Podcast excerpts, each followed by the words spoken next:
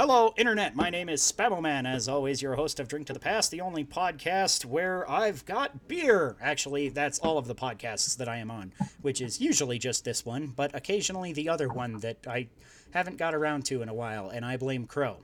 So it's it's it's all his fault. Also, share and subscribe and ring that bell to get a notification every Friday when we go live on YouTube. I am joined by co-host and or guests.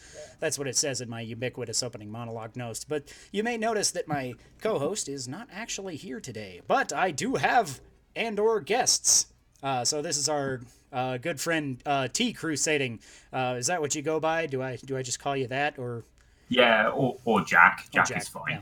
Yeah, I was like, whenever I have somebody on the podcast, I always forget to ask them, like, do you go by your handle or like your real name or something else? You know, so so yeah, uh, glad to have Jack here. Uh, this is this is gonna be a ton of fun.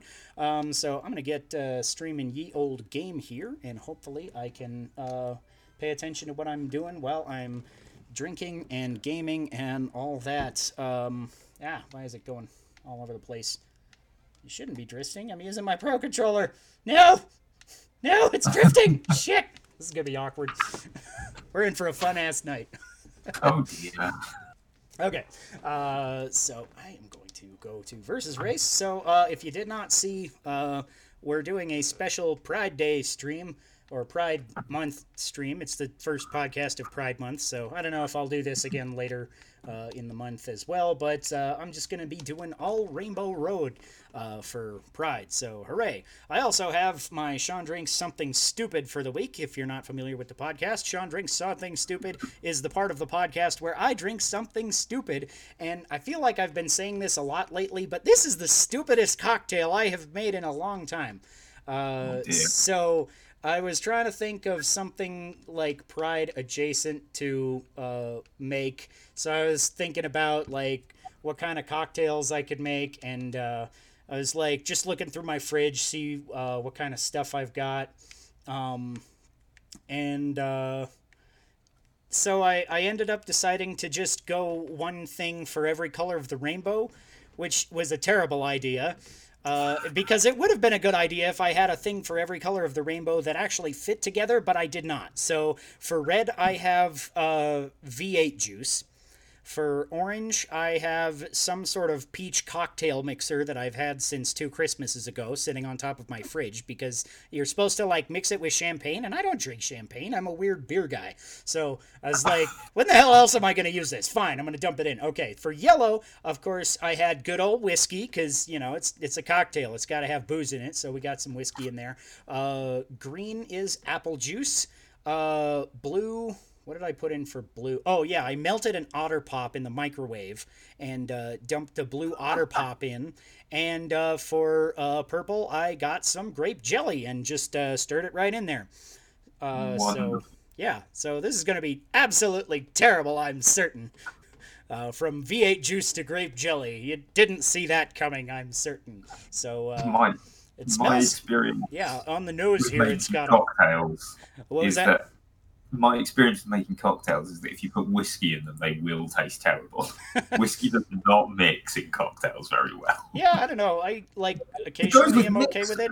I like just whiskey myself. I don't like Oh ev- yeah, and every Like- time I'm like looking at a recipe for a cocktail, it's and it calls for whiskey, I'm like, okay, I could make that, but then I look at my whiskey shelf and all I have is whiskeys that I like to drink and I'm like, I'd much rather actually just drink the whiskey than put it in the cocktail. But uh, I think that it goes well with mixers, but I don't think it goes well with much other alcohol, which you usually want in a cocktail.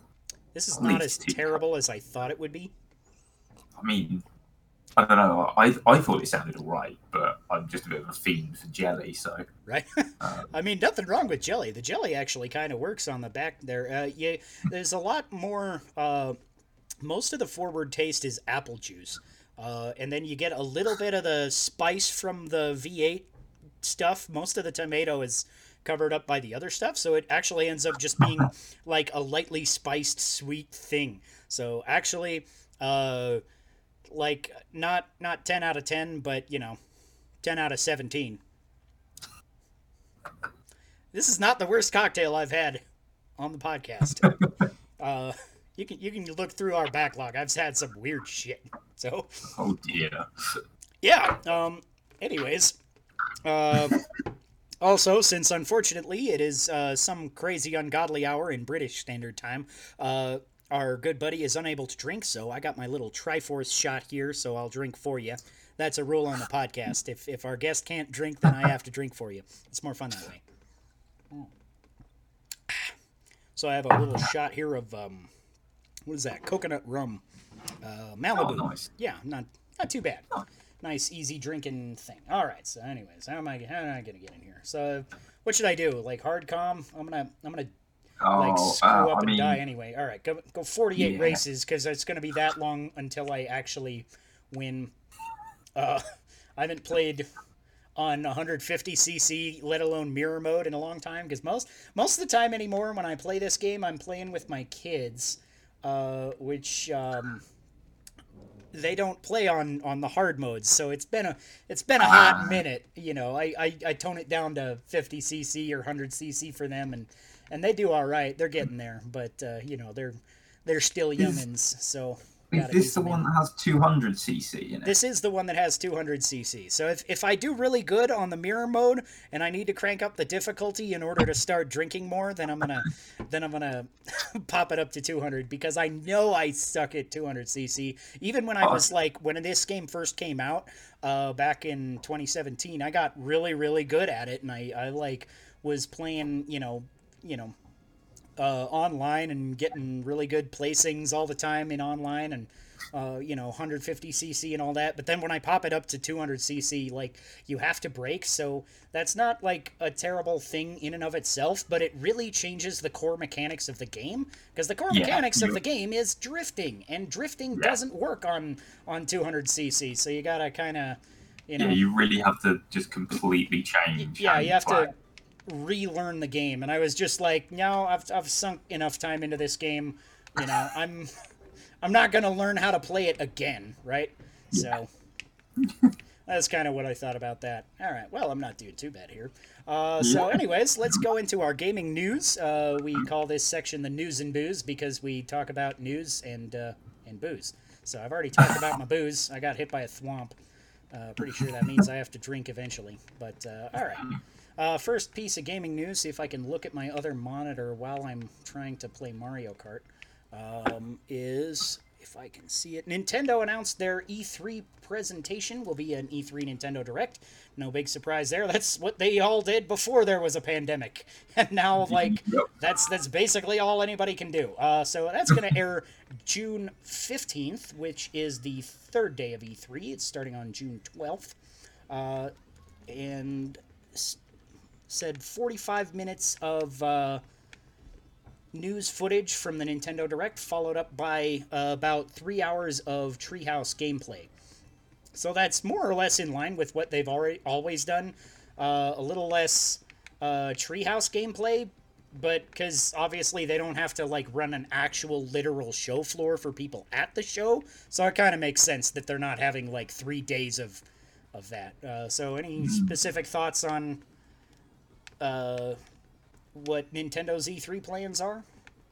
Um, not so much on the plans. I mean, pretty much to be expected. Should be pretty good. I I look forward to seeing what it is, but I'm reserving most of my judgment or hopes for what it could be, um, Uh-huh. because I don't like being disappointed. Right. Yeah, I'm kind of like that. Especially with like all the rumors that are floating around now. Like I feel like most years rumors around E3 time are just insane. Uh, and Mm. specifically this year, I feel like it's really bad because like we've been having like hotter and hotter like Switch Pro rumors specifically since like January this year. I feel like like they're they're they've been e- around even before that, but they really started ramping up in January. I feel like.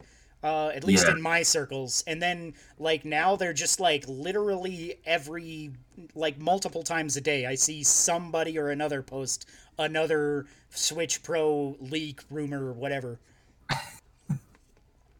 Yeah, I mean, like I've got a lot of stuff I hope they'll say, or hope that they'll release. Right. Um, like I'd love more news about Metroid Prime Four. Yeah. Uh, definitely. hype as hell for that, and um, it would be.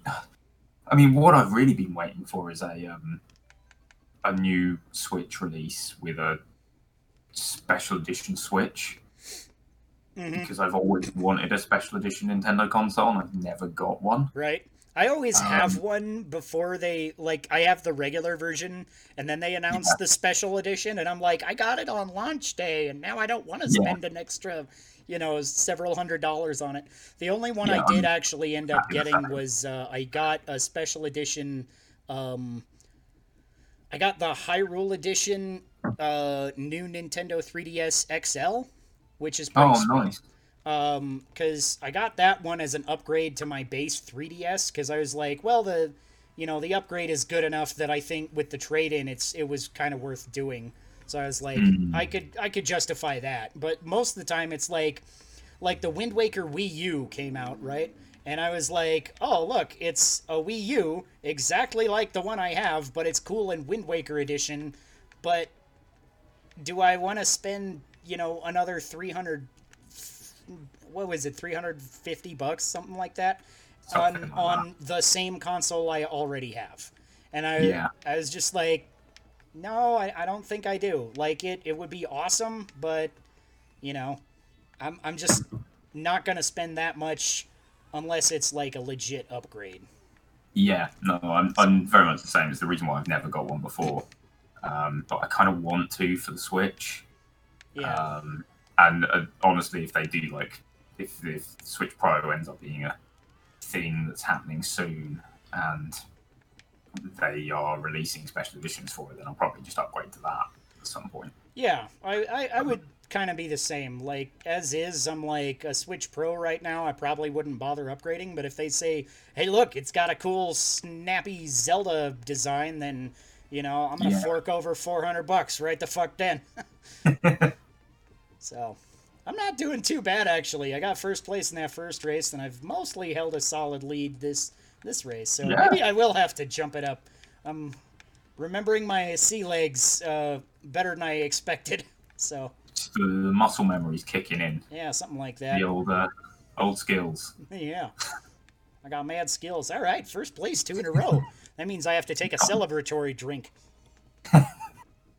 I like showing off my glassware sometimes. This one's kind of plain, but it's just a, you know, nice Colorado Rockies uh, collector glass I got at the stadium when I was at ye old baseball game. Oh, nice. Yeah. So that's been pretty sweet. Next piece of news and booze Yuji Naka uh, has updated his Facebook and LinkedIn accounts, and they show he is no longer working for Square Enix. Uh, so this is kind of an interesting development, and uh, like when I read this, I was like immediately my mind went to, okay, hold on. He has been fired because Balan Wonderworld was that crappy, right? And I, I have no idea if that's the truth. It's probably not. It might be related. I have no idea. But, like, it feels like cause and effect, doesn't it? It's like Balan Wonderworld is epic turd of the century, and now Yuji Naka doesn't work at Square anymore. Like. I feel like I have to put two and two together on this, even though it's probably not how it's going. But I'm gonna start spreading rumors of that's how it's going anyway. Uh, what do you think about that? You Yuji Naka fan? Um, I mean, the original Sonic games were really good.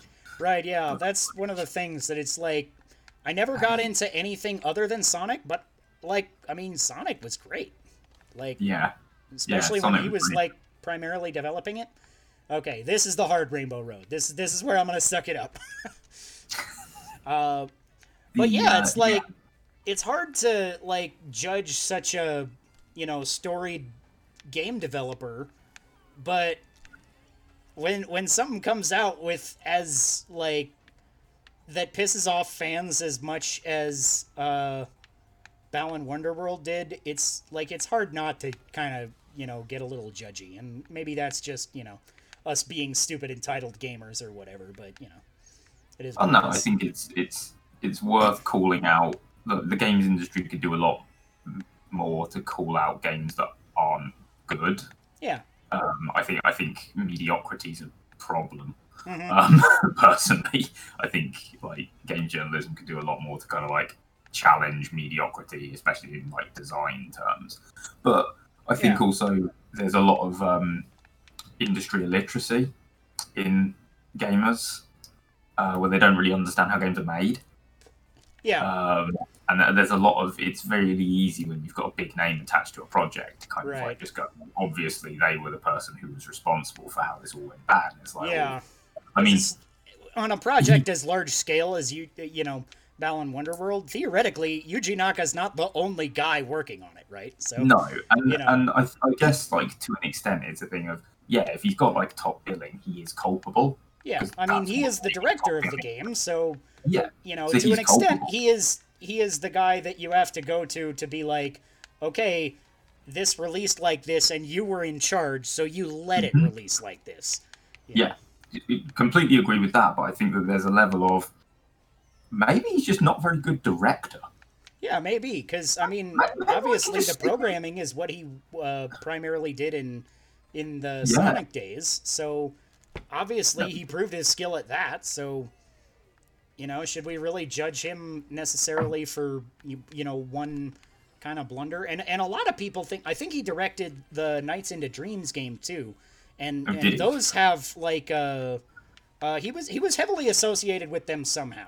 I, I don't Yeah. remember exactly all the details. If Chris was here, if my co-host, he's a big Nights into Dreams fan. He could tell us all about it. Uh, But, cool. um, yeah, I never, I never played any of them. but I don't think they released in Europe, or they Hmm. weren't easily available in Europe.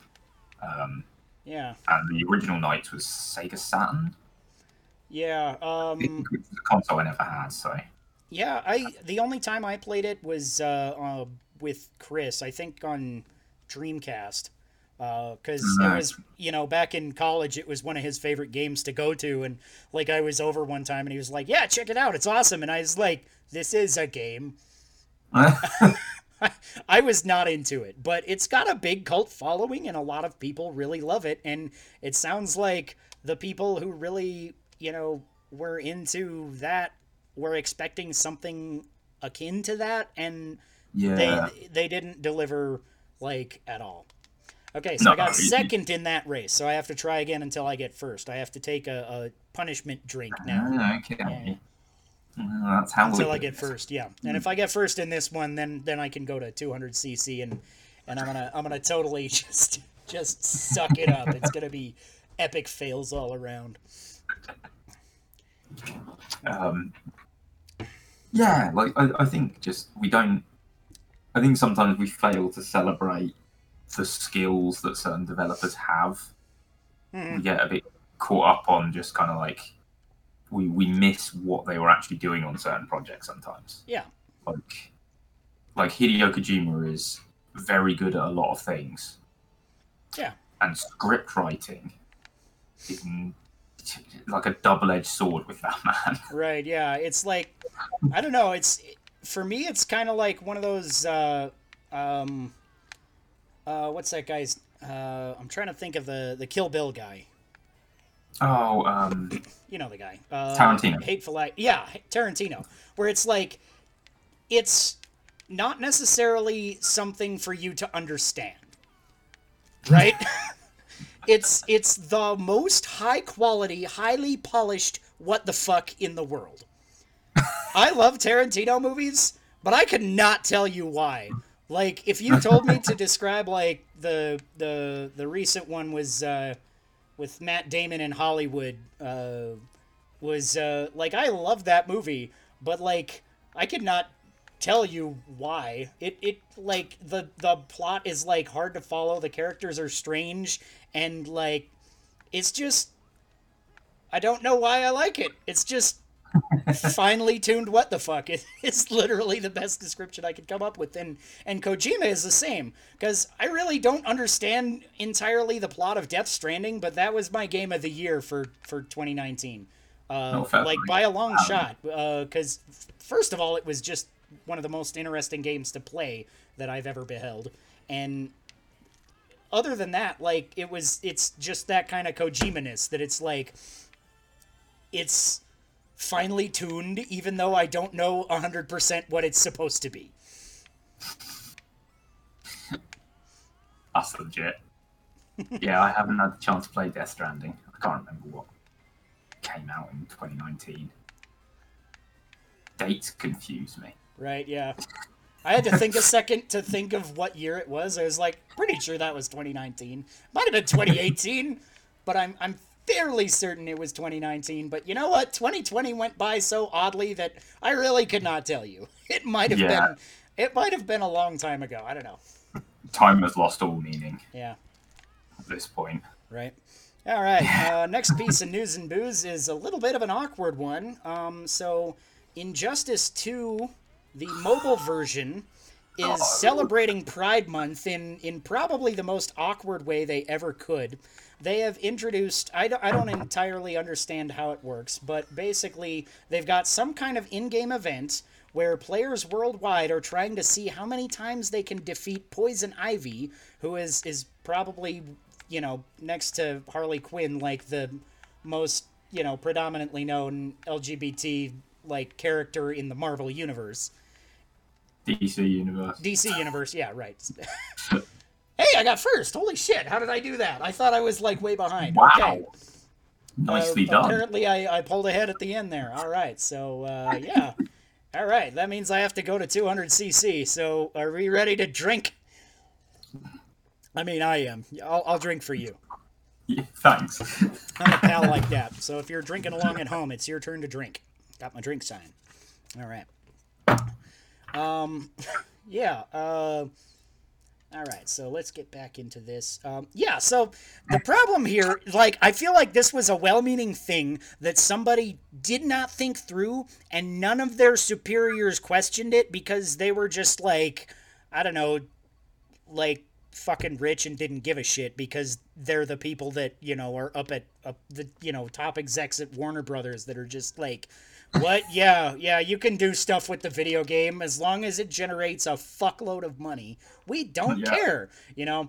Uh cuz celebrating pride month by making a boss fight where you beat the shit out of an LGBT person repeatedly like literally it's it's counting the worldwide times she's defeated and they're like every like 200,000 times or something you get like a new tier that unlocks in-game rewards it's like Oh, jeez. It's so much worse than I thought it was.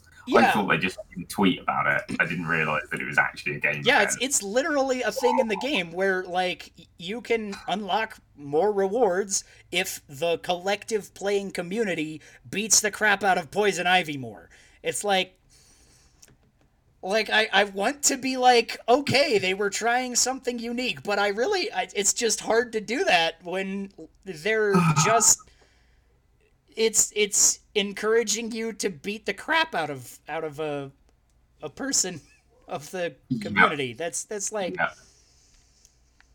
like To i don't even fair to them, 100% know what to say about that. I mean, for one, oh wow, just just nobody thought that through for Right. even a second because wow, just just yikes.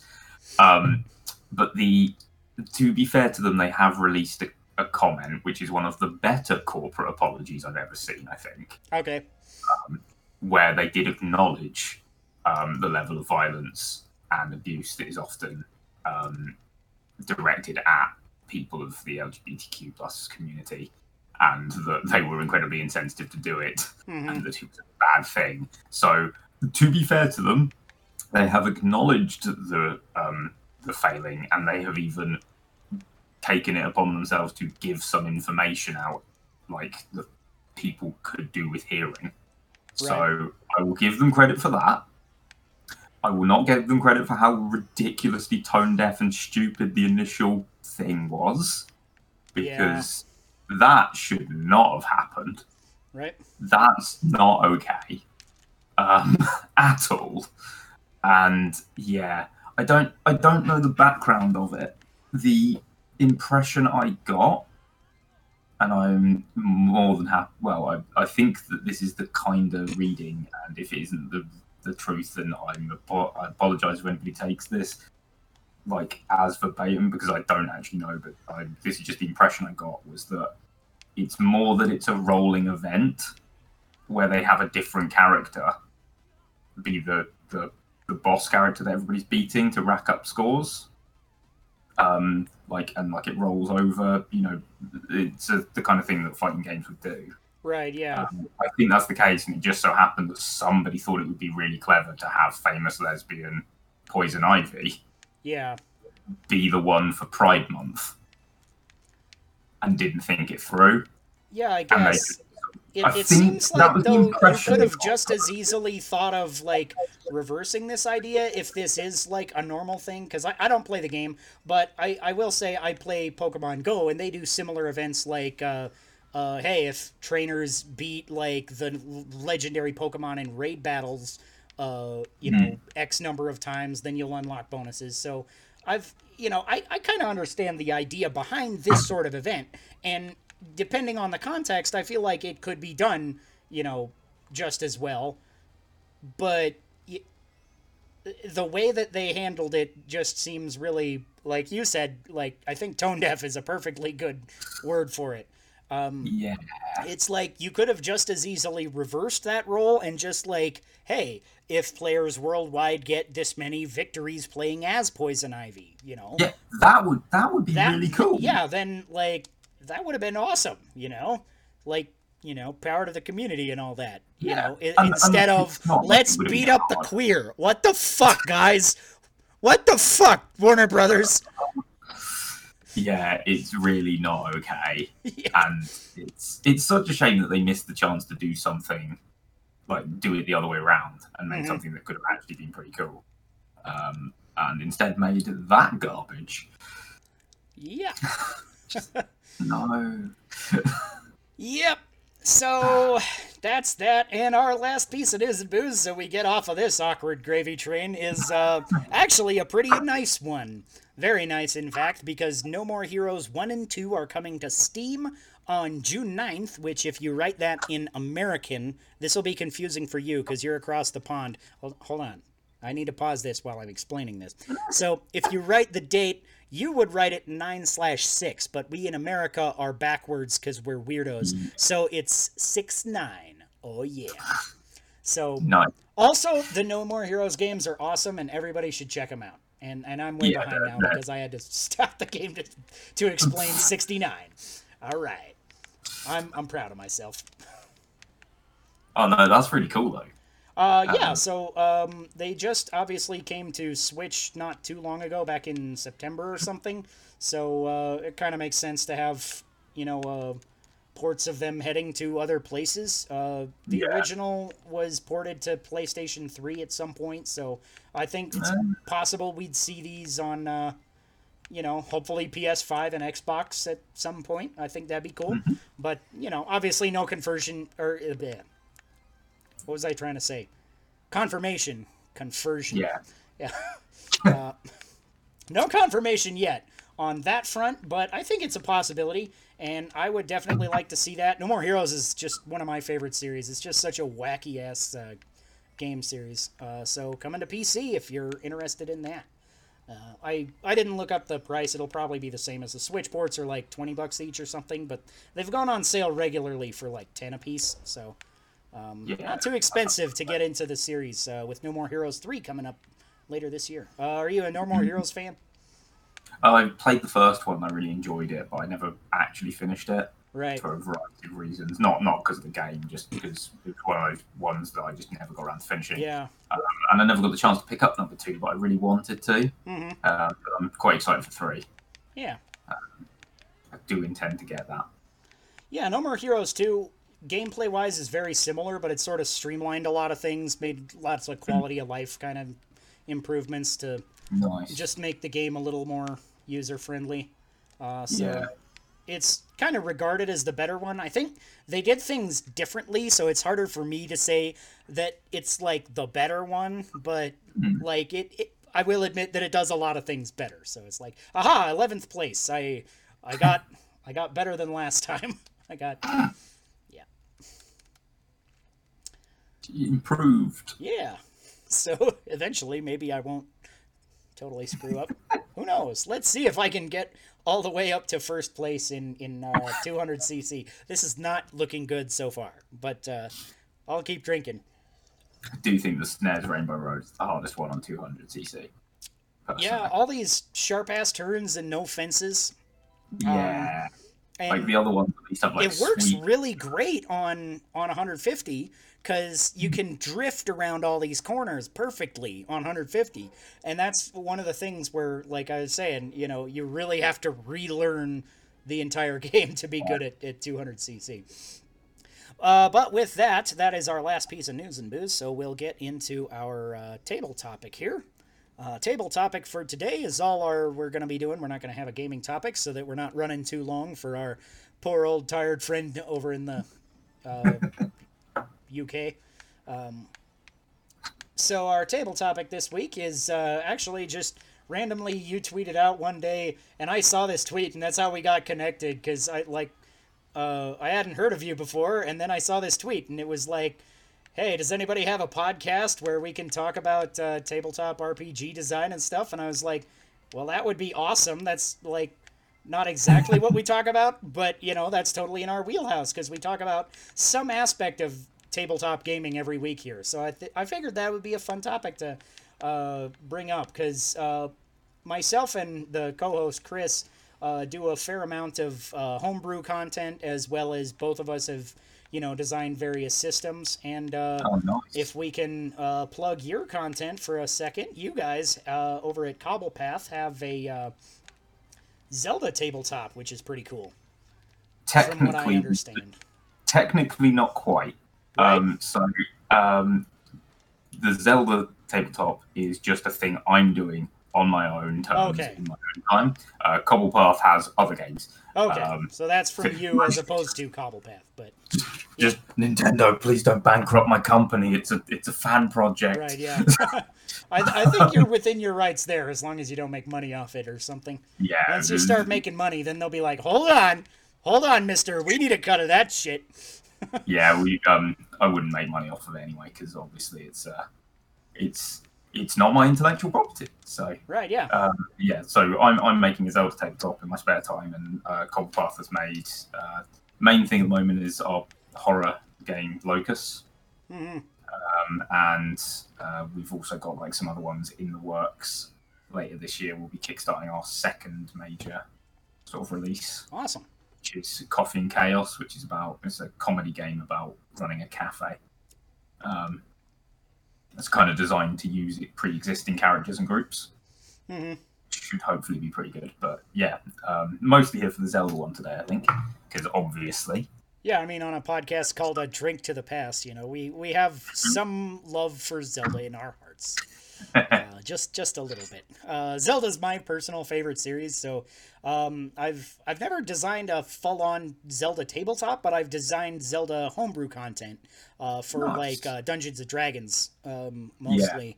Uh, back in the day, we used to do 3.5 was our primary version. Now we've now my group kind of switches around a bunch. We do like one group does Pathfinder that I'm with, and one group is like, okay, we're doing 3.5. Now we're doing fifth edition. Now we're doing some weird indie thing that Chris bought. you know, all sorts of weird stuff. Uh, unknown armies and uh, hero system occasionally. We haven't done hero system in a long time, I guess, but uh, you know, we, we, we get around there. Uh, so yeah, it's it's uh, it's an interesting ride. But I used to design like tons of homebrew content for uh, 3.5, and I think that's a good starting point for anybody who's into uh, the idea of creating uh, their own like tabletop mechanically. Uh, a good place to start is creating you know custom content for a tabletop that already exists. Uh, what do you think about that? Have you ever done a lot of uh, like homebrew stuff before you started, or did you just jump right Yeah. into the deep end? Or um, so the first stuff I made was um, we I started on World of Darkness okay, on White Wolf Ward systems. hmm um, and I started on New World really. And New World has a core system that's um, basically just like the, the standard rules for humans, because Mhm. most of the games are kind of like based around different kind of like horror monsters like werewolves and vampires and such. So you've got the core rules that are kind of for humans, and then all the other games kind of expand on that. Um, and I basically just homebrewed a load of stuff for that. Um, and then I had like friends who ran their own games, and I kind of got involved with helping them make systems and rules to make them work. Mhm. Um, so that, that was actually where I got my start was homebrewing stuff um, as well. So yeah, I absolutely completely agree. Like it's a great it's a great place to start if you're interested in doing it. Even if all you're doing is like making custom like a couple of custom spells or some cool items or something. Yeah. Um, that's kind of where I started a little bit with the Zelda stuff. I started uh, like creating race templates for like Gorons and stuff out of Zelda. So I had like Gorons and Zora because I wanted to do like a, a Zelda campaign.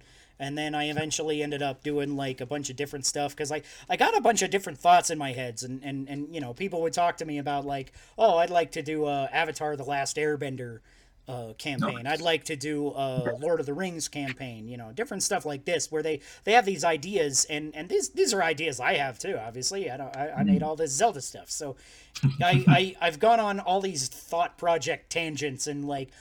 Sometimes I just like conceptualize them, like what would it be like, and sometimes I go out of my way if I if I really have a wild hair. I'll just like even today I'll still write up every now and then. Uh, I guess it's been a few years since I did the last big project I did for this was uh, somebody was talking to me about doing a Dragon Ball Z campaign, and I wrote Ah, up these this whole series of rules for uh, creating your own Dragon Ball attacks because every like uh, Dragon Ball hero has like their own signature move, and so I had a set of rules that I made up for uh, using your own signature move and uh, a bunch of different classes that I wrote up.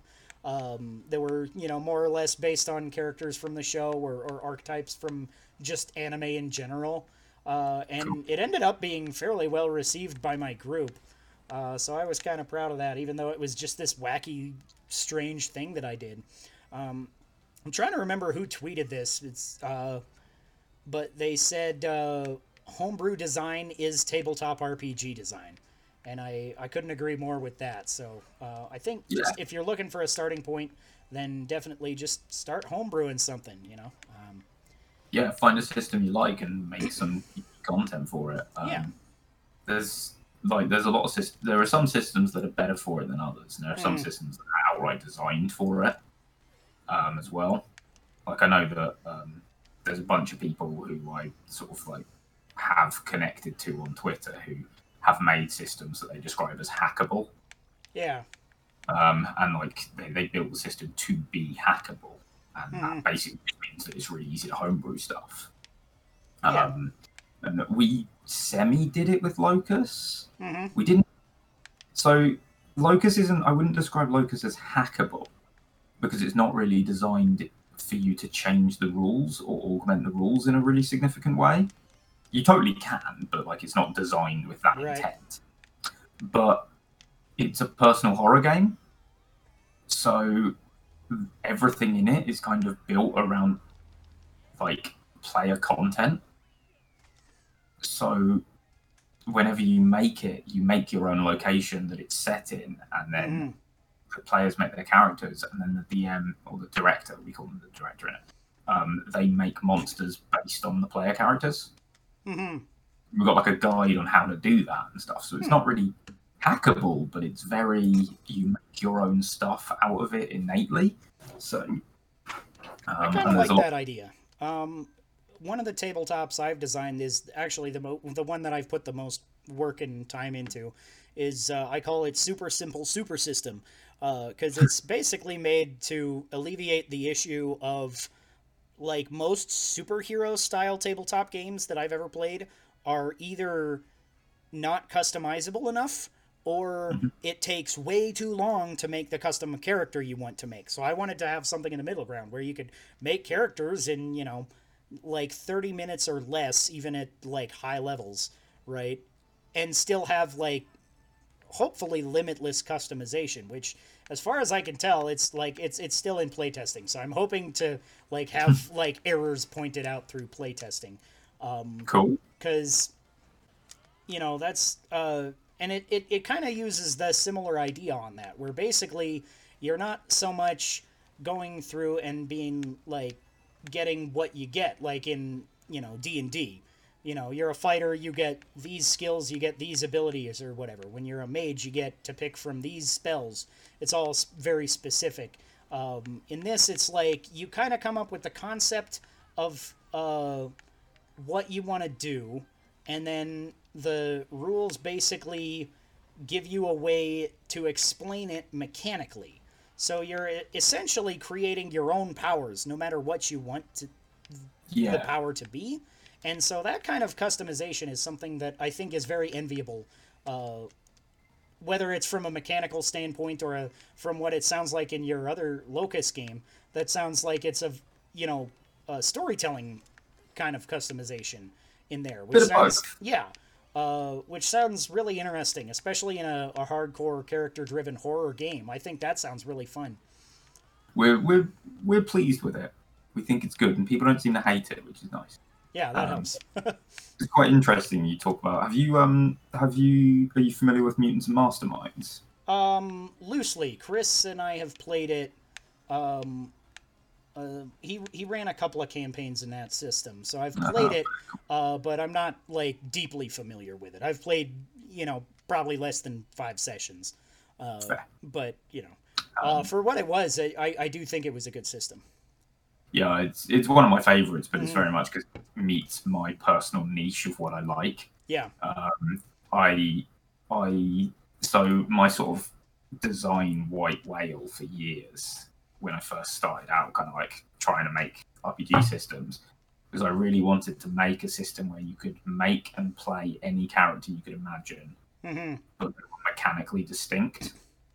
Because I found that basically everything that I played at that point, where you could play anything, basically ended up boiling every character's mechanics down to a sort of like nothing mush. hmm Like every character just kind of felt the same because there wasn't enough kind of like crunch to the game to give them those unique weights. hmm And that's cool, it's just not my thing. So for years I wanted to make a system that was like that allowed you to mechanically make a character and it to be mechanically different and distinct from all other characters. And then I played Mutants and Masterminds and was like, yeah, I'm not gonna do I'm not gonna do as good as this. Like this Right. this is what I wanted. This is what I wanted to make. I'm never gonna beat this. So it freed me. It freed me from that ambition, which was lovely because it means I can go and do other things.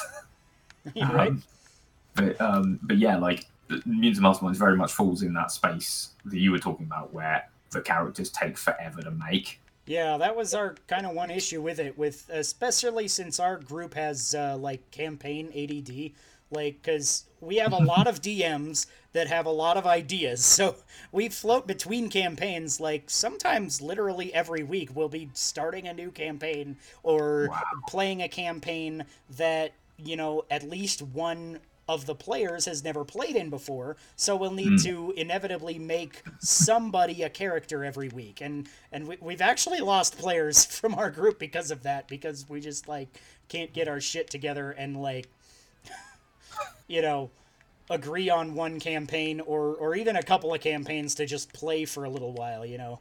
Uh, so uh, for that reason is actually one of the reasons why I, I looked into uh, you know designing my own system.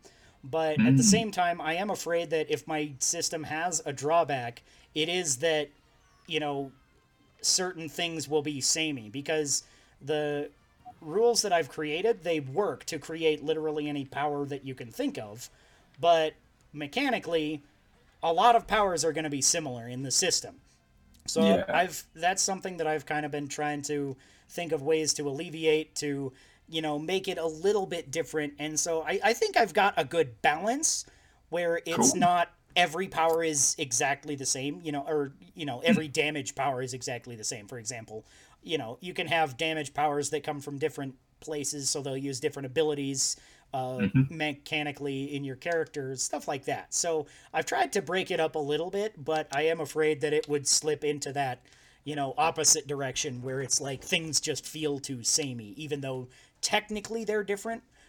It's, but I'm I'm not hundred percent sure if that's more like a legitimate worry or just me being overcritically of myself.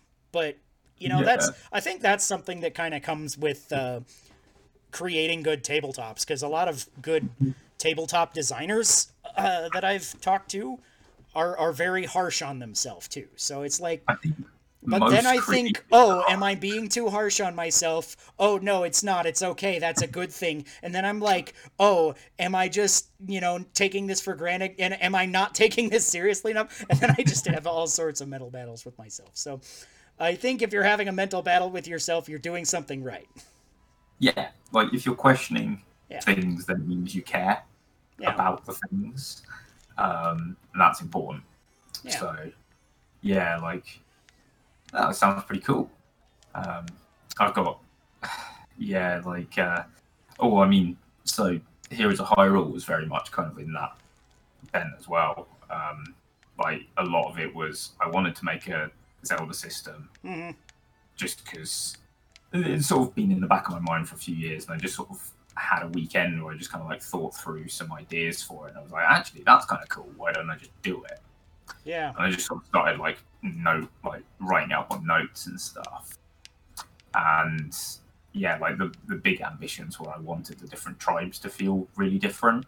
hmm Uh, because I don't think if you're playing a Zora, you should feel like you're playing the same character you're playing a Goron Yeah. because they're presented very differently in the games. Um, and I also wanted to kind of like have a sort of skill system where I'm a big fan of uh, player based kind of like progression hmm where you get to pick what you progress in. I'm not a huge fan of like prescriptive level systems and classes. Right. Um, it's it's a taste thing. I just I, I prefer having. Um, I prefer it when players get to kind of like craft their character Yeah. rather than the game kind of telling them what they get because they pick made one choice at, at character gen. Yeah. Um, so sort of built the whole system around that with the whole thing of like, well, in the Zelda games you do a lot of different stuff and they're primarily combat focused. So it is basically a combat tunnel game because that seems like that seems appropriate for the, the game that it's trying to emulate. Um, so it's like it's very much a sort of like D and D adventure esque combat tunnel type game, but it's got a lot a lot more sort of like build variation to it. Yeah. Which probably also means it's really unbalanced. Like That's a tough 0.3 thing. Work progress, and I am not balancing it. Like I'm Right, not yeah. doing huge amounts of testing to balance it pro- properly. Um, my my sort of general excuse is uh, as long as carry as long as nothing feels so broken you feel like you have to take it, and as long as and and if everybody's on the same side, it's not the biggest issue. Um, I don't want anything to be glaringly broken, but I'm not that fussed about things being perfectly balanced. I don't think it's hugely Right, yeah. It kind of depends on on you know your system and and who's gonna play it and you know because if you're i think that's a really it depends on who your target audience is right? Because if your target audience is you know casual zelda fans like me that's just like i'm gonna be a goron with a big fucking hammer you know then it sounds like that would be just fine. But you know Yeah. if you're looking to you know prescribe this more to power gamers and all that kind of thing then then Mhm. the the power balance is really a very tricky issue um, Yeah, I think uh, I think there's a lot of people get caught up on it. yeah Um, I think part of it is because specifically it's it's D and D is it's very common in D and D discourse in particular, like Mhm. Pathfinder kinds of games. And I think it's a lot of it's down to the presentation of the games Mhm. with the sort of based combat and the the sort of pseudo strategy. Like they're, they're very similar to strategy games in a lot of the presentation. Yeah. Um, and things like that. And I think that's part of the reason why people get quite caught up in it. You've also got the Mhm. idea that um, I, I think there's a pervasive concept in um, a lot of the D and D culture of the idea of the DM being an adversary to the players. hmm I think a huge amount of DMs genuinely believe that they're supposed to be trying to kill the players. hmm you see a lot of jokes about it. You see a lot of it's it's a pervasive concept, and I think Mhm. it can it can be difficult to get around that in a combat tunnel game, especially because at so if you peel it all the way back, the job of a DM in a combat tunnel game is to stick enemies in the way of the characters. Yeah. Like obviously, they do a lot more than that. Right. um, and then we'll do way more than that. But from a sort of like hard mechanical basis in a combat tunnel based game, pretty much your primary job is to pick enemies and shove them in front of players, right. like make obstacles for them. And I think that does that can sort of like create this kind of like adversarial um, relationship sometimes, which Yeah. You then get into this thing of well if you're in an adversarial relationship things are a competition suddenly. And if it's a competition you want to make sure that you're being treated fairly and Right. you're getting a fair shake and so therefore balance is really important all of a sudden. And yeah like and especially when you've got such a finely tuned maths behind the game as like in stuff like d&d it's it can be quite glaringly obvious or at least it can feel like it's obvious because balance is always this really weirdly elusive Yeah. way.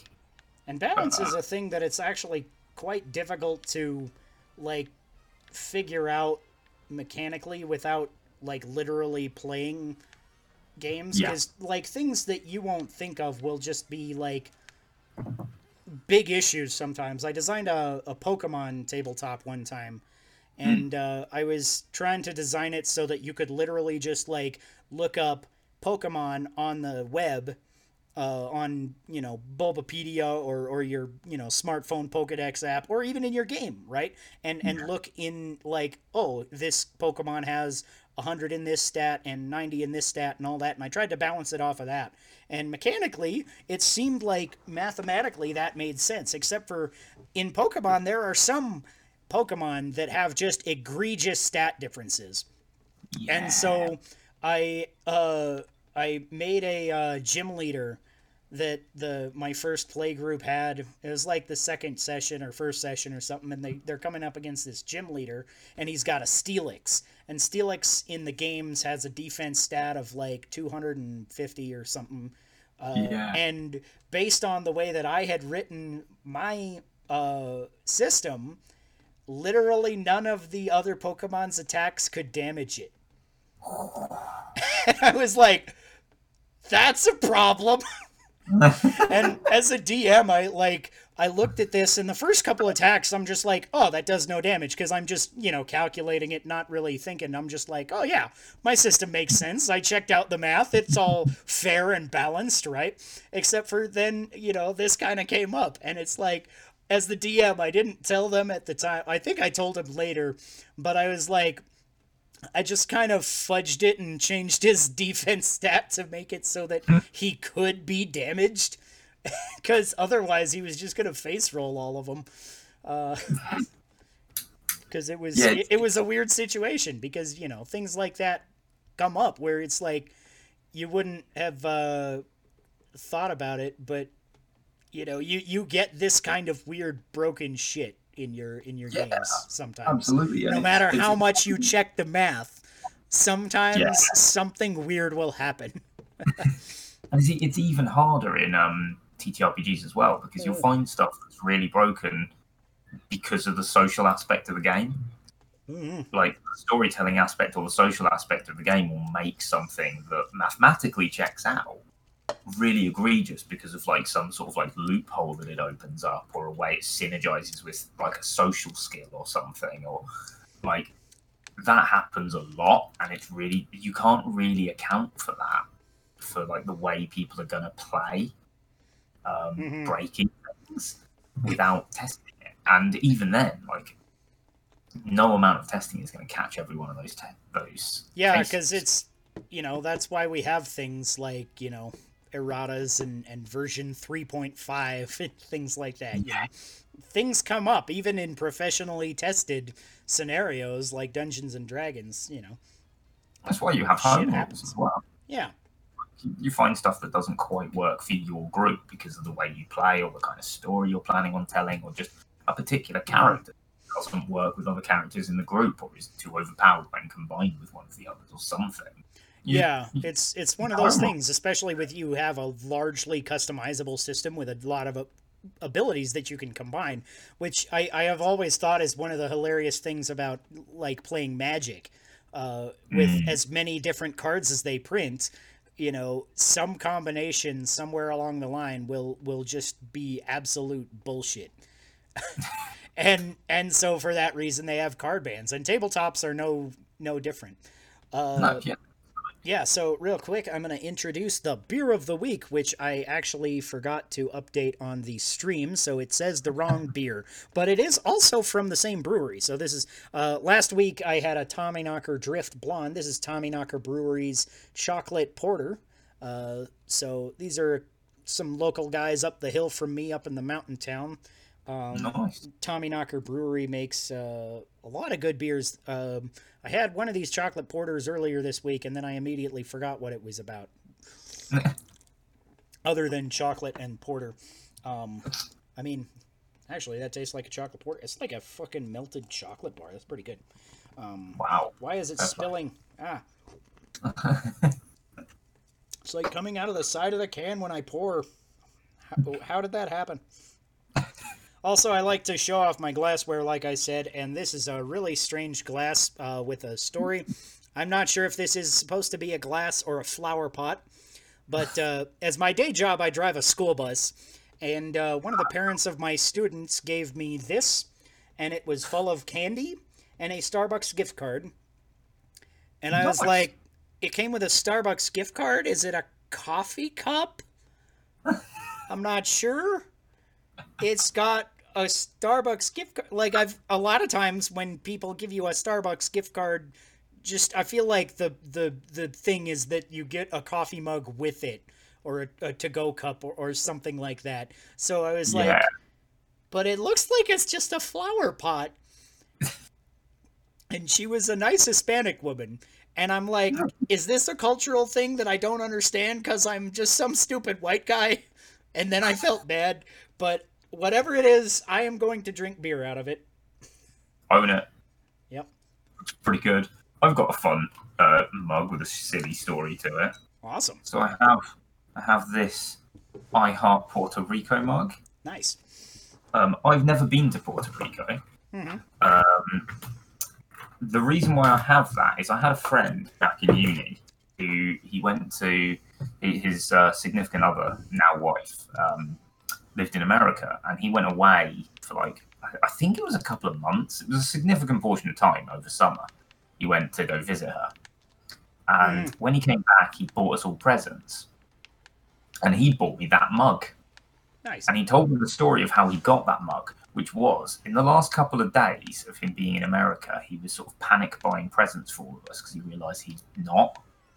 And he was running around New York trying to find something for all of us. And he thought, oh, Jack will be easy. I'll just get him a mug because obviously, you know, tea. Right. So he went into one of those kitschy I Heart New York stores hmm to get a mug. And he was just like, they're all just so bland and crap. They're all just I Heart New York on a white Right. mug.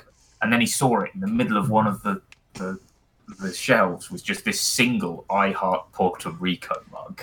And he was like, that's the one. That's the one I'm getting. That is amazing. I, I feel like I should go make some tea right now, but then I won't get anybody at, at Mario Kart. yeah, I'm pleased with that story. I think it's brilliant. Yeah, that's awesome. Um, I, I have a lot of weird mugs with weird stories that we get into, so it's uh, very well appreciated when somebody else has has an interesting story to go with their glassware.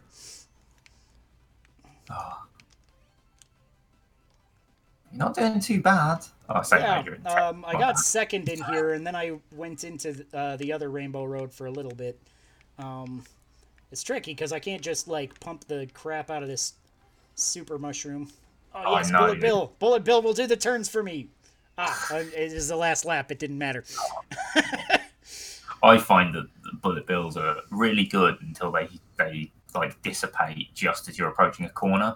right? And then Um, you're just like going too fast. Can't. I needed to drift like thirty feet back. you know, I get Yeah. that. Yeah. Um, anyway, uh, so back to tabletop RPG design. Uh, is there anything specific that you would suggest to avoid for anybody looking into designing their own tabletop or even just homebrew content? Um, there's nothing that I'd really say avoid. Um, my main thing would be like my main piece of advice is I think set your goals. Hmm. Like figure out what you want to make. I think too pe- too many people kind of like they start out and they don't really identify what it is they actually want to make. Hmm. And the reason why that's important is not so that you can like lock yourself in because you don't want to lock yourself in. You want to be able to explore stuff, but it's so that you can check what you've got and like get rid of stuff easily. So like as an example, Locus we we spent like five years making Locus. Um, me and Steph, who's the other half of Cobblepath Games, um, we made it while we were both working full time, and we just kind of like made it on the side. It took us like five years, but about three years in, there was a point where we did a play test, and a load of like the the new additions to rules and some of the tweaks we made just weren't really working out, and there was like a, a card mechanic that we were playing with that we just it, every variation of it just hadn't worked right. Hmm and so we just sort of went right okay we, we've tried workshopping this thing about four times now and it's not going right let's go back to the drawing board. And we peeled right back and said what are our goals with this system? What do we want it to do? And we sort of like picked out the main things that we wanted it to do like the fact that we wanted it to be scary. We wanted it to um, have like custom monsters. We wanted it to evoke sort of personal horror and not like it, it doesn't play with eldritch horror which is like the common tabletop rpg one. It was much more personal and psychological Right. So we kind of like had our setup and we were like yeah this thing that we've been workshopping it doesn't do any of that. It's not adding any of anything for those goals to the game. Hmm and because we had those goals set out we could kind of just go okay yeah fine. As much as we like the idea of this it doesn't need to be here. It's not doing what we need it to do. It's not helping the game. And it helps you make your the really hard decisions um, if you know what you're trying to make hmm and and that can be all sorts of different things because the the goals are not set in stone. It doesn't have to be a specific type of game. It can be an emotion you're looking for the game to evoke. It can be it can be a mechanic that you want it to revolve around. Like you really like this mechanic. I want to make a tabletop based on this mechanic. So then that mechanic is the bit that's set in stone and stuff like your setting and like your pacing and uh, what kind of characters you make and that sort of stuff. That's all mutable um, because your goal is to use that mechanic. Yeah. Um, but it, or it might be I want to make a game in this setting, a la Mhm. Heroes of Hyrule, or the various stuff that you've done, where it's like I want to make a game that allows me to play in this setting. I want to make a Pokemon game. I want to Yeah. make a um, Zelda game, and you can go deeper into it and sort of identify what it is about those games that you want to capture. But at the very least, if you have that kind of goal, you can go, okay, stuff's not working. Let's have a look at what I've made and what I've done, and let's ask the question: Is this contributing to that goal? And it helps you sort of streamline what you're making. It helps you throw away stuff that's otherwise really difficult to throw out. hmm But you always have to be able to throw stuff out as a game designer Yeah. because you always have more ideas than fit. Um, and it is just a thing you have to get used to. Wow, that was That was awkward with the swamp there. Just like all I can see is bright, searing light. yeah. um, yeah. That, that's that's my number one piece of game advice, game making advice is just just identify your goals, and, uh, Yeah. and you, you're free to change them. Like that's the thing is that if you decide that you actually you started making one thing with goal Y, but actually in the process you've realised that what you really want to make is something with goal Z, change it. Cool, sweet. There's nothing saying you can't, but Yeah. just know what they are at any point in your dev, Um, and also, if you're working with anyone else, it means that you can kind of like align what you're doing as well, which is really useful. hmm and it gives you kind of like a it gives you a neutral metric to test things against so that when you're sort of like discussing when you're inevitably discussing something that you disagree on like a mechanic that one of you's come up with that the other one doesn't think works in the game or something like that it gives you something neutral that you can kind of discuss it around rather than it becoming a clash of egos as well Yeah. which is always really useful when you're making stuff with other people. Because it doesn't matter how much, how good friends you are, sometimes you're going to butt heads on things. And when people are talking to each other about their own creative ideas and what they've come up with, it can yeah, be pretty hard to keep, stay level headed. But if you can go, okay, but I don't think this is contributing to the goals, here's why, and they can say, either actually yeah fair enough or they can go actually i think this is contributing to the goals here's why and you can have a neutral conversation without anybody getting hurt about it Yeah. um, and it, it stops it from being i don't want that in the game i think it's bad as well like i don't think that's a good mechanic It's Mhm. not a is not an argument you should be having with your teammates you should be discussing i don't think this fits in this project hmm generally speaking. There are situations where you can say that is a bad mechanic and we should not have it. Right. um, there are things as bad mechanics. Yeah. They're rare comparatively to neutral mechanics or good mechanics, but um, they exist. Certainly. Yeah.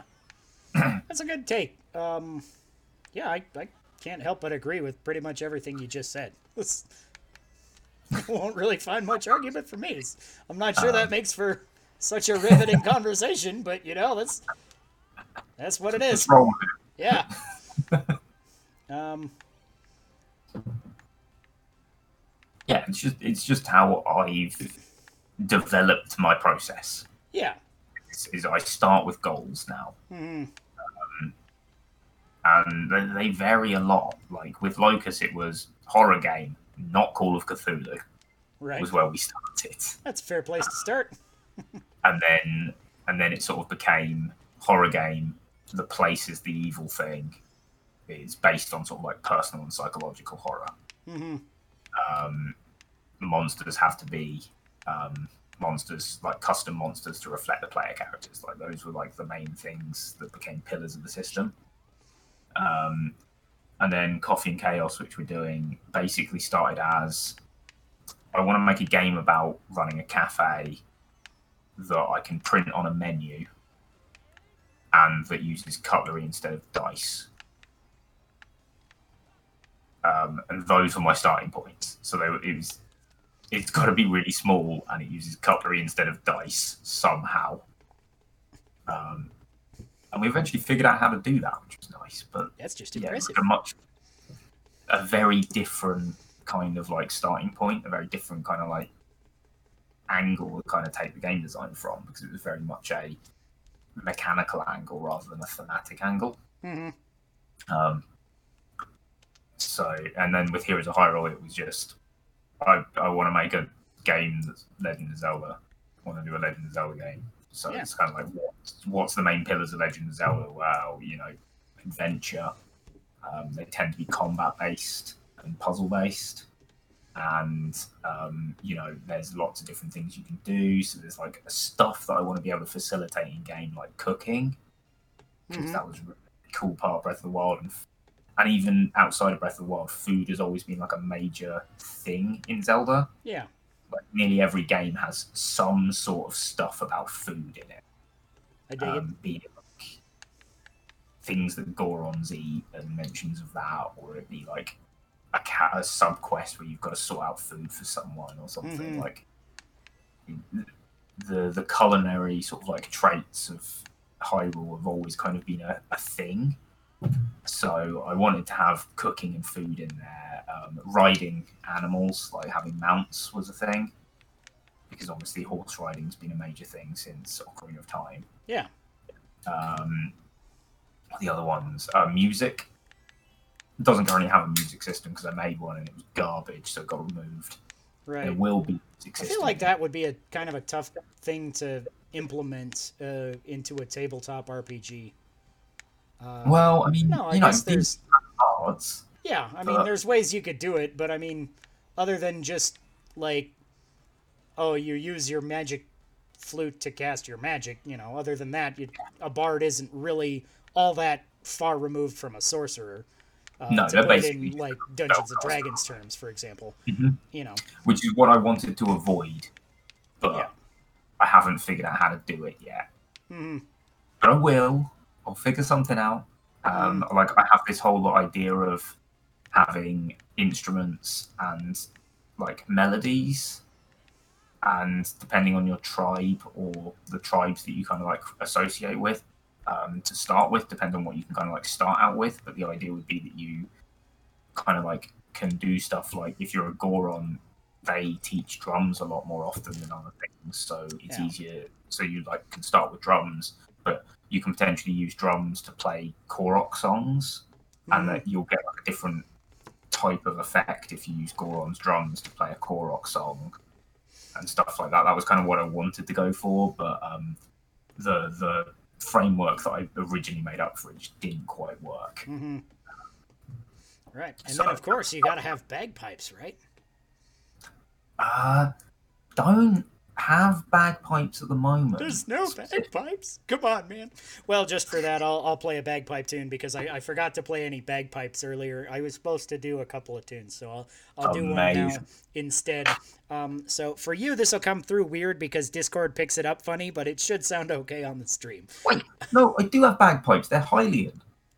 Oh, sweet. Hylians have bagpipes. Nice. Yeah. Not like actually the- on the list. Or you could give, of course, the Deku pipes are like kind of a bagpipe, right? Don't have Dekus yet. Ah, There's okay. no Gotta Deku scrubs are not Dekus, race. right? Playable tribe. But yeah, anyways, uh, so we'll do one bagpipe tune to lead us out because I, I think we're winding down on the conversation here. We, but Yeah, it's cool. it's been actually a, a really fun time. So we'll have uh, Be uh, one uh, bagpipe tune, and then we'll have our finally segment of the podcast, which is always a ton of fun. Um, so, what's your favorite bagpipe tune? Put you on the spot there. You didn't expect that, did you? I mean, I'm half Scottish and I don't have a favourite bagpipe tune. I just Oh, really like the sound of bagpipes. Like, I haven't been taught any like bagpipe stuff, so I don't know any songs specifically, but I do think that they sound great. hmm Yeah. Serenade me. All right, I shall serenade you, good sir. Um,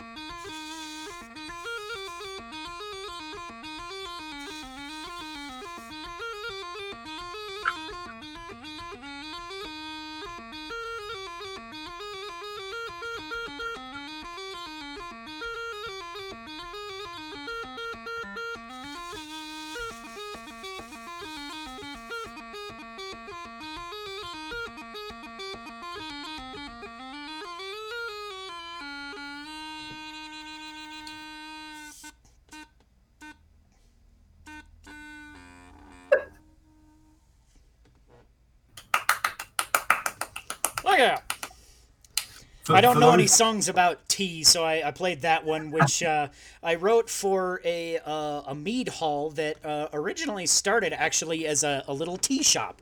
Uh, they started nice. as like a tea place that you could come and they had like a bunch of board games and stuff, so you could play tabletop games while you drink your tea. And had uh, they had like uh, e hookah, and uh, later on they expanded into a larger space and they had a giant like uh, community table in the middle and they were actually the best mead bar in town because they had like a crapload of different meads on tap and it's it's awesome. around my area it's very rare to find like one mead on tap and these guys had like a bunch uh, God, so- it's, it's it, where where we are. Mead is like seasonal.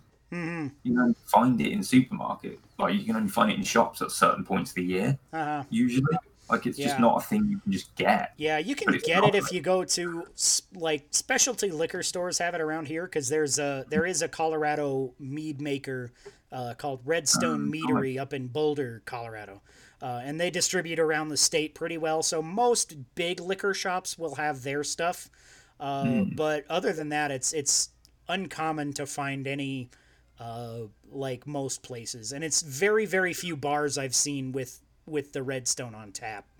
Hmm. Uh, but this place had Redstone and uh, Viking Blood, which is a, a good. It's it's a very interesting mead with. Um, uh, it's made with uh, some kind of flower. Uh, I'm trying to think of what it was called, but it's uh, it's a it's a, very inter. It's like. It's it's it's hard even for me too. It's, it's ranks in something at like uh, 19% or something alcohol by volume, so it's Ooh. it gets you there pretty quick. Uh, and they, they have all sorts of different stuff. Yeah, Ooh. yeah, it was, it was really good. But you sometimes you were in for a hangover. But yeah, that was one of my favorite places, and unfortunately, the one of the many small businesses that got you know murdered by a pandemic. Ah, that's a real shame. Yep. But such as such is life, I suppose. Uh, so thank you again, Jack, or at TeaCrusading. If you want to uh, check this guy out on the Twitter, uh, you can find him there. Uh, or at Cobblepath uh, for Cobblepath Games. Uh, they uh, do other stuff, as we have talked about, if you've been paying attention. If you have not been paying attention, then you have to drink. I haven't been paying attention. That's why I'm drinking out of a fucking flower pot. Oh, thank you so much for having me on. This Yeah, has been yeah. fun. This has been a Alright. fun time. So, uh, yeah. Uh, if you ever happen to find yourself this way again, at, at this ungodly hour in the night, uh, then we'd love to have you on. I, I was a little sad that my co host wasn't here because he's a lot more big into uh, designing stuff than I am. Play. we've we've both designed a fair amount of stuff, but but he he really gets into the meat of it and has published several different things on DriveThruRPG and stuff. So if uh, Oh, cool. yeah, so we'll uh, uh, shout out to him if you want to look up Five Cataclysms, uh, Core Rules Beta Edition. That is uh, from our good co-host. That's available on DriveThruRPG. You can pick that up for any price you want, including zero dollars and zero cents. So uh, he always recommends that you pick it up for free, and then if you like it and want to support more content, then you know then you can donate through DriveThruRPG that way. Uh, but uh, yeah, it's uh, it's a kind of an interesting old school D and D esque system, um, and he's got Cool. several modules up there too. Is it also on itch? I don't know. He always plugs it on Drive Through RPD Uh, RPG. There's a thing of it. There's a thing called Five Cataclysms on itch, apparently, but I don't know if it's the same one. Okay. Hmm. Let's have a look. Um, It seems unlikely that somebody else would have the same name. yeah, it's I think I think it is the same one. Cool. okay. Then it's it's possible. Yeah, I'll, I'll have to confirm that with Chris. Tweet I'd at say- Shatter Spike one and tell him, hey, is this the right thing? If, Uh, if you want to support the if you want to support the developer, buy it on itch Yeah, yeah. because it's we get a way bigger cut. Um, Drive for RPG takes an absolute obscene cut. Mhm. Um, but uh, but get it wherever you like buying games because Yeah, yeah. buying a game is still brilliant, Yeah. and then rate it well. Yeah, yeah. And if you're interested in uh, Jack's content, you can check him out on Twitter. For uh, uh, he's got links there to his uh, Zelda RPG if you want to look into that. And at Cobblepath, like I said, has links to their stuff. Uh, you can check it out. It's all cool stuff, I'm sure. I, I, I actually am more interested in your horror game now. I'm gonna I'm gonna have to look that up after we're done here. So uh, now we uh, come to the final segment of the podcast where we just ramble on about inane bullshit until somebody says something really awkward, and then I cut off the podcast at the most awkward sentence possible. So uh, Oh no! yeah, yeah, it's it's it's more fun that way. And I mean, we've already told you that a game is releasing on literally the date 69. So I mean, it's it's going to be hard to one up ourselves here, but I I think we can do it. I I believe in us. We are we are professionals. Professionals who drink out of flower pots. The smell of this clay really like it it smells like like coppery almost and that like it it detracts a lot from the beer. I feel like this beer would be much better in a non-copper smelling clay pot. Does it flavor the beer at all? Though? Not that I can tell, but it, it does certainly distract from the flavor of the beer because you're getting that nose of copper instead of that nose of chocolate porter, which are slightly different flavors. I'm I'm honestly quite impressed that the copper's outweighing the chocolate porter smell. Yeah, Because like have thought that, that would be pretty hefty. yeah, like I I like actually just shoving my nose in here, and I I can like very barely smell the beer over the copper. So, this is a, a zero on our scale of three to seventeen. If if you pay attention to our rating system, this is not a good drinking vessel, but the beer is pretty good, despite that. I'll just plug my nose while I drink. I might have to steal your rating system. I'm quite fond of the idea of just moving the goalpost rather than the score. Everything's always 10, but it's 10 out of something else. It's different every time. Right? Yeah. Tell how good it is. our uh, our yeah our scoring system we actually based on uh, Dungeons and Dragons ability scores where you Oh. roll your 3d6 and you get a number randomly between 3 and 18 but we decided most of the time if you get an 18 you're probably cheating. So we reduced that. So it's a scale of 3 to 17 I so see. 3 is like the worst epic terrible beers and we have given scores lower than that because they have racial penalties to being a beer. Uh, not often. I, I think we've had very few that were, were that bad uh, and every now and then we do cheat and give something an 18 we'll, we're like yeah this is a good enough beer that we'll cheat for it so Fair play. That's quite cool. I like that. yeah yeah Oh. The only problem is that I have to explain that like 80% of the time if I have a guest and I'm like, this is a 6 on a scale of 3 to 17. They're like, what the fuck are you talking about? Question is, is how many of the beers have you tasted that have dark vision? Because everything in Fifth Ed has dark vision except for humans and cats, apparently. Cats. Which, yeah, which I'm genuinely angry about. I, I learned this the other day. Cats in D and D Fifth Ed don't have dark vision. that is strange. It's just I, Don't I'm like angry. literal cats have like good dark vision? Isn't that a thing? Yes. Yeah, and everything has dark vision in Fifth Ed except humans. So it's like, but you didn't give it to cats who have dark vision clearly. Yeah. Like, uh, just it's not okay. Like, who designed that game? I don't know. Sometimes I drink enough until I think I have dark vision.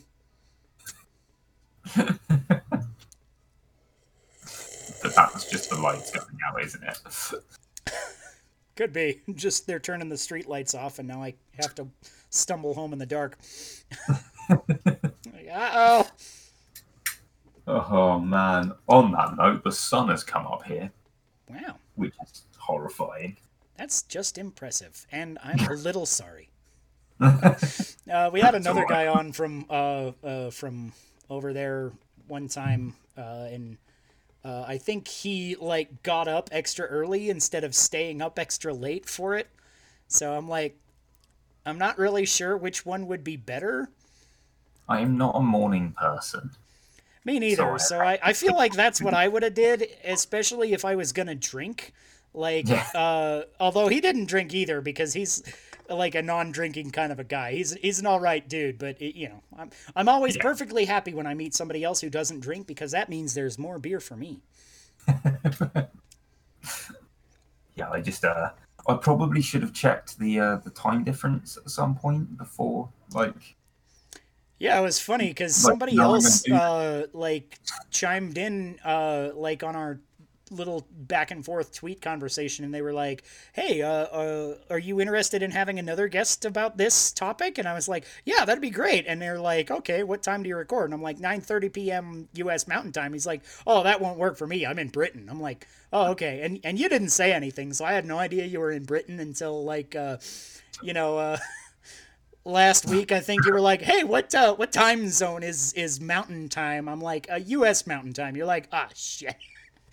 what did I get myself into? You So- said mountain time, and I didn't know US mountain time was a thing. Yeah, So I assumed it was just like a colloquialism, like you know, like between sort of states in the US, you'd just be like, "Oh, I'm mountain time," and, Right, and like people would know where that meant, and I was like, uh, "I don't know what that means." So like, which time zone? And you're like, "US mountain time," and I was like, "I did not know US mountain time was an official time zone." That's yeah. that's It, a- it doesn't come up much if you don't live in the U.S. Mountain Time Zone, because like it's funny. Like uh, I haven't like watched regular TV in a long time, but for like the longest time, like all TV in America would say this is the time in Pacific, in Central, and in uh, Eastern times, and they would not say Mountain because like the only big population center is here in Denver.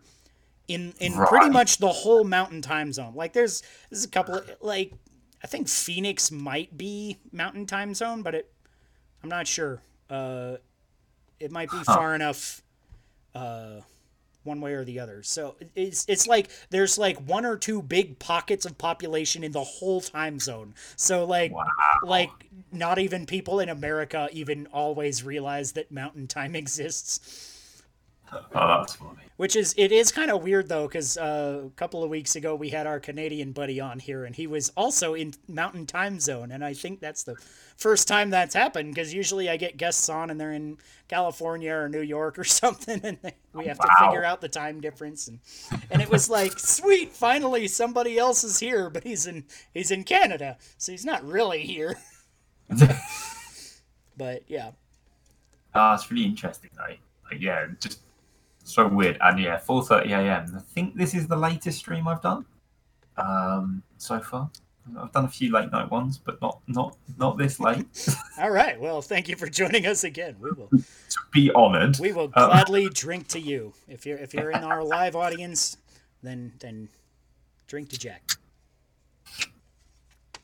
Or if you're Yeah, catching this up on uh, on the uh, you know, something else audio version later, drink anyway. That's it's your God given right or, or something.